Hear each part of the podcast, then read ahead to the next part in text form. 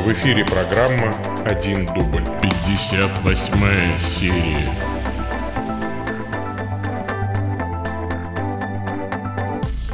Во имя Отца и Сына и Святого Духа. Аминь. Привет, дорогие мои слушатели. С вами я, Павел Бегичев, митрополит церковной провинции Святого Михаила Архангела и епископ Московского церковного округа централизованной религиозной организации Евангелическая лютеранская церковь Аугсбургского исповедания. Это 58-я серия программы «Один дубль. Ответы пастыря». Московское время 17.45, 29 октября на календаре, 2018 год на дворе. И мы с вами отвечаем на вопросы, мы с вами отвечаем. Нет, отвечаю один я, а вы мне их задаете по адресу bishop собака stcross.ru. Адрес есть в описании.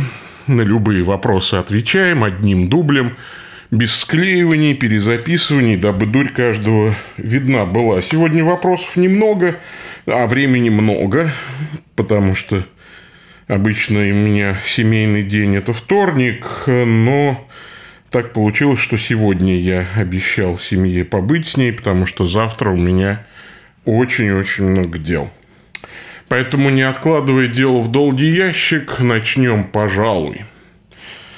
Эм, Ангелина Харипова интересуется а, без э, значит, сразу к делу переходит Ангелина, не поздоровавшись. Э, ну, действительно, чего тут это? А, когда очень важную информацию нужно узнать. Служит ли сейчас в Елцае Иммануил Андреев, или он тоже околит на покое? У нас нет околитов на покое а, больше. Да и он не на покое. Вот Э, смотрите, Ангелина, каждое наше э, публичное богослужение транслируется в YouTube. Достаточно посмотреть последнюю нашу трансляцию, чтобы увидеть там Эммануила Андреева в облачении Акалита, служащего э, в нашей церкви. Э, другое дело, что у Эммануила много радостных событий сейчас э, в жизни. Он готовится к вступлению в брак, с одной стороны, и помолвка его уже состоялась.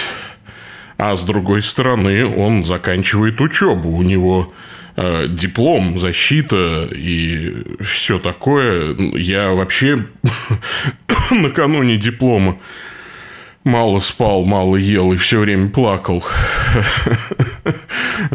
Шутка, конечно. Но он-то еще находит время и служить, и он работает. Э, не будем забывать, что он довольно много работает. Поскольку Акалит, как э, и все наши священнослужители и экстраординарные служители – служат э, добровольно на общественных началах, э, пока у нас нет возможности содержать священников. Но я уверен, что эта возможность скоро появится. Господь, если захочет давать нам развитие, то появится возможность содержать служителей церкви. И, конечно, я думаю, что все будет в порядке. Но пока вот он не на каждом служении, конечно, служит, но тем не менее служит. Так что все нормально. Но я думаю, что когда вот он все сдаст, а, закончит свое учебное заведение, и тогда у него будет чуть побольше времени. Пойдем дальше. Но вообще, надо сказать, что Эммануил молодец. Э, у нас два калита. Один из них мой сын, Алексей Бегичев. Но тот школьник еще пока. И надо сказать, что он со мной, ну, просто везде. Ну, вот Леша молодец. Но Эммануил вот у него нагрузки на него, ну, то есть э, гораздо больше, да, чем у школьника. Хотя мой -то Алексей еще и спортсмен, постоянно на тренировках, и даже сейчас вот он на тренировке вместо каникул. А, хотя в школе каникулы, вернее, как вместо, во время каникул. Целый день тренируется человек. Но, тем не менее, Иммануил вот, и Алексей, два наших акалита, Это прекрасные акалиты. Дай бог каждому таких. Я на них не нарадуюсь. Так, э, пойдем дальше. Э, ну, вот второе письмо пишет служащий. В письме традиционно три вопроса. Здравствуйте, ваше высокопреосвященство, пишет вам служащий. Вот молодец человек, все, освоил форму, значит, хорошего, правильного обращения, хороших, э, хорошего тона. А, значит, э, первый вопрос. Кто от кого ушел? А, сразу могу ответить Колобок. Он от бабушки и от дедушки ушел. Ну ладно, продолжим чтение вопроса. Католики от православных или православные от католиков? Ведь кто-то должен быть более прав.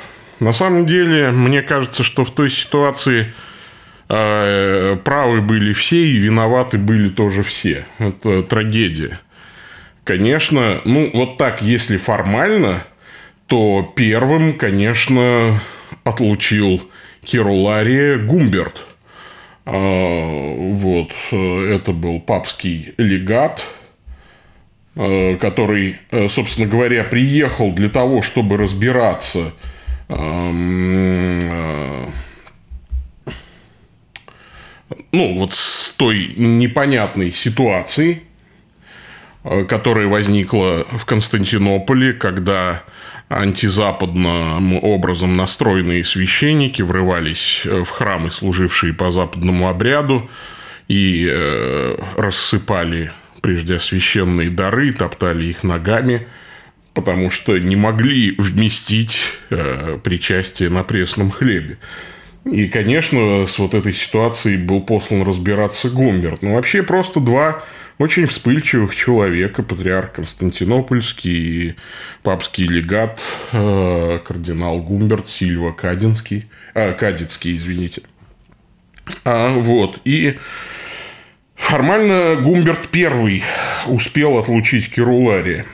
Причем только его он как бы не разрывал, конечно, евхаристического общения со всей церковью, он отлучил лично Керулари. Но потом э, дали симметричный ответ все э, сподвижники Михаила Керулари, патриарха Константинопольского на тот момент. А, папа на тот момент умер, а когда Гумберт вернулся, был уже новый папа. Но это в любом учебнике по истории церкви вы можете почитать историю конфликта. С чисто канонической точки зрения э, получился раскол – ну, как он получился, да, то есть, э, на мой взгляд, э, Рим был неправ в том, что он претендовал на такое всемирное господство в церкви, на вселенскую власть в церкви Христовой, а, значит, Керуларий был неправ за то, что э, не мог вместить Э, западный обряд и так далее. Э, строго говоря, что вы думаете, я вам сейчас отвечу на вопрос, кто прав. Хотя уже 10 веков канонисты с обеих сторон спорят, и каждый доказывает свою правоту. Это сложный канонический казус, да. Я думаю, что виноваты оба. И каждый в чем-то был, конечно, прав. Ну, то есть так не бывает, чтобы один был во всем э, виноват, а другой, э, значит, ни в чем не виноват. А, вот. Все-таки мне кажется, что неправ был больше Рим. Ну, вот так, если уж положа руку на сердце. А, можно было решить миром, да, то есть все-таки вот это было неправильно. Ну, почему Керулария нужно было отлучать? Ну, э, надо было бить более точечно, ну, нужно собирать было какой-то собор, нужно было собирать какое-то совещание, ну, нужно было как-то решать вопросы именно вот с теми священниками, которые в храме богохульствовали. Но вместо этого все начали говорить на языке ультиматумов – и э, ничего хорошего, конечно, не получилось. Ну, вот, поэтому кто от кого ушел? Вопрос сложный. Рим, конечно, тут же переназначил в свое время э, все кафедры, то есть поставил своего константинопольского патриарха, антиохийского, потом э, Александрийского, Иерусалимского.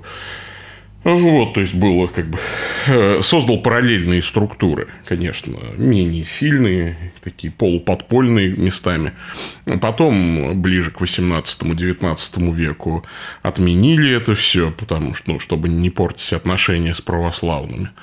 Вот. И, конечно, мне кажется, что ну, вот если вот так, положа руку на сердце, мне кажется, что православные были более правы, ну, вот в каноническом точке, с канонической точки зрения. То есть, они оказались э, в несправедливом, ну, таком, ну, мишенью несправедливого обвинения. Скажем так, удар, который был нанесен, был несоизмеримо э, более велик, чем вина того заслуживала. Ну, вот как-то так. А, Все можно было решить гораздо менее масштабными действиями, но тогда ведь не у кого было еще и учиться. Вот. И, конечно, раскол между Востоком и Западом зрел, и все ждали только повода, и вот он сыскался. Но это очень печально. Второй вопрос. На одном соборе приняли решение, что иконы не нужны, на другом решили, что нужны. Какое решение правильное? Конечно, что нужны. Конечно, что нужны. И все эти львы и савры и прочие э, Иоанны грамматики – это ересиархи, конечно. Ну, почитайте Иоанна Дамаскина, почитайте, так сказать, вот всю полемику вокруг э, этих соборов. Конечно, э, те собор, тот собор, иконоборческий собор, который утвердил, значит, ересь иконоборчества – это собор, э, ну, неправый кругом. Он не прав и в богословском смысле, он не прав и в э, политическом, если можно сказать, смысле. На самом деле, это был, конечно, заказ. Вообще, э, соборы часто отрабатывали некий государственный заказ. Вот. Конечно, собор, который утвердил иконопочитание. Он прав в смысле соответствия Писанию и в смысле христологии. Давайте не будем забывать, что Седьмой Вселенский собор утверждал правильную христологию. И э, сегодняшние иконоборцы, в кавычках, ну, типа баптистов, там, пятидесятников, я э, утверждал это и утверждаю, что если бы они жили в то время, они все стали бы на сторону иконопочитателей. Потому что в виде иконоборчества вылезла древняя ересь неодокетизма, а, отрицающего, собственно говоря, воплощение Христа просто на более тонком уровне, чем это делали глупые докетики первого века. Вот, собственно, и все. А опять же, дорогой служащий, вам прямая дорога к нам на учебу, где мы подробно разбираем богословские решения всех семи вселенских соборов и так далее. Третье. Если я правильно понял, то каждый последующий Вселенский собор определяет, был ли предыдущий собор настоящим. А как быть с последним собором, если последующий собор еще не прошел? Можно ли пользоваться решениями последнего собора или доверять им? Ну, вы совершенно неправильно поняли. Конечно, не последующий Вселенский собор определяет, был ли предыдущий настоящим. Это определяет Господь провиденциально – в своей церкви. Либо мы верим, что Господь ведет свою церковь, и врата ада не одолеют ее, либо мы в это не верим и предпочитаем а, такую теорию заговора о том, что истинная церковь, она всегда где-то малочисленная, сектантская и подпольная, а, значит, э, ну, это один взгляд на историю церкви что, дескать, какое-то долгое время церкви вообще на земле не было, а были только там отдельные Э, ее представителей в виде сектантов, э, как правило, еретиков. Это вот взгляд, э, кстати, Рогозина, да, баптиста, откуда это все появилось, вот у него есть книжка, ну, отвратительная просто, конечно, с абсолютно там перевернутыми фактами, с передергиваниями, с намерением искажения, намеренным искажением фактов и так далее. И э, там, конечно, неожиданно мы узнаем, что э, предтечами э, там баптизма были монтанисты, э, значит, вот эти лангобарды, богумилы, э, вальденсы, и, в общем, ну, то есть, люди абсолютные еретики просто с богословской точки зрения, Э, катары, альбигойцы, э, вся вот эта вот просто э, ну, вот мерзкая в богословском отношении эм, идеология, назовем так, да, или сумма идеологии, лучше так сказать. Конечно, людей всегда надо любить, но ересь нельзя поощрять. Конечно, еретиков убивать нельзя – и пытать нельзя, и преследовать нельзя. И церковь тоже периодически совершала ошибки. Э, и ошибки очень серьезные и трагические, за которые каждый э, еще даст ответ перед Богом. Каждый, кто принимал подобные решения. Но когда я делаю эти заявления в 45 лет, а не в 18, я а, все больше понимаю, что и меня ждет ведь суд Божий за множество решений неправильных, которые я в своей жизни принял. Когда тебе 18, ты еще очень мало судьбоносных решений принимал в своей жизни. Поэтому легко судить. А вот чем старше становлюсь, тем больше я этого понимаю. Очень легко судить. Потому что ошибок еще мало сделано. Э, ну, а те, что сделаны и даже осознаны как ошибки, а, они еще по масштабу такие мелкие, что их легко сам себе прощаешь. Но чем дольше ты живешь, и тем больше, чем больше у тебя, ну вот вокруг тебя, скажем так, людей, за которых ты отвечаешь, тем тяжелее твои ошибки. Они э, от этого не перестают быть ошибками, и суд Божий всегда будет справедлив. Но просто а, тут как? У тебя пропадает вот этот юношеский задор.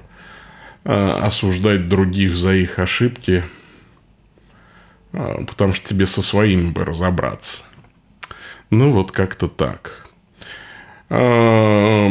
Итак, вселенскость соборов определяется самим Господом провиденциально. То мнение, которое устояло, которая, ну, вот, что, что называется, устаканилась, а, то и верная. А иначе мы бы верили в то, что церковь погибает. Да, были периоды, когда большинство было на стороне ереси. Так было в период арианских споров, например. А большинство церковных иерархов были арианами. Был такой период. Так было в истории монофилитских споров большинство на Востоке иерархов было монофилитами. Но так длилось всегда недолго. Да, был период, когда иконоборцы брали верх в церкви, опять же, на Востоке. На Западе, кстати, нет. Вот Запад э, смог в свое время противостоять э, монофилитской ереси и иконоборческой ереси ну, причем довольно твердо противостоять, но зато Запад э, вот не смог противостоять в свое время арианской ереси. И э, тут Восток помог. Поэтому гордиться не надо ни Западу, ни Востоку. Гордиться можно только Господом. Хвалящийся, хвались Господом, который и держит нас, дураков, в своих руках. И э, зрит, не на опасном ли мы пути, и направляет нас на путь правды. А в соответствии со словом своим, данным нам через апостолов и пророков, и истолкованным а, его церковью, конечно же. Ну что, вот э, это все. Сегодня больше у нас нет писем, мало вопросов. Но это и хорошо, потому что я дома сейчас, и Через некоторое время у меня уже начнутся лекции. Спасибо всем, кто присылал вопросы. Присылайте их еще. А, мне больше нечего вам сказать. Господь с вами. Да благословит вас всемогущий Бог, Отец, Сын и Дух Святой. Идите в мире Христовом. Пока-пока.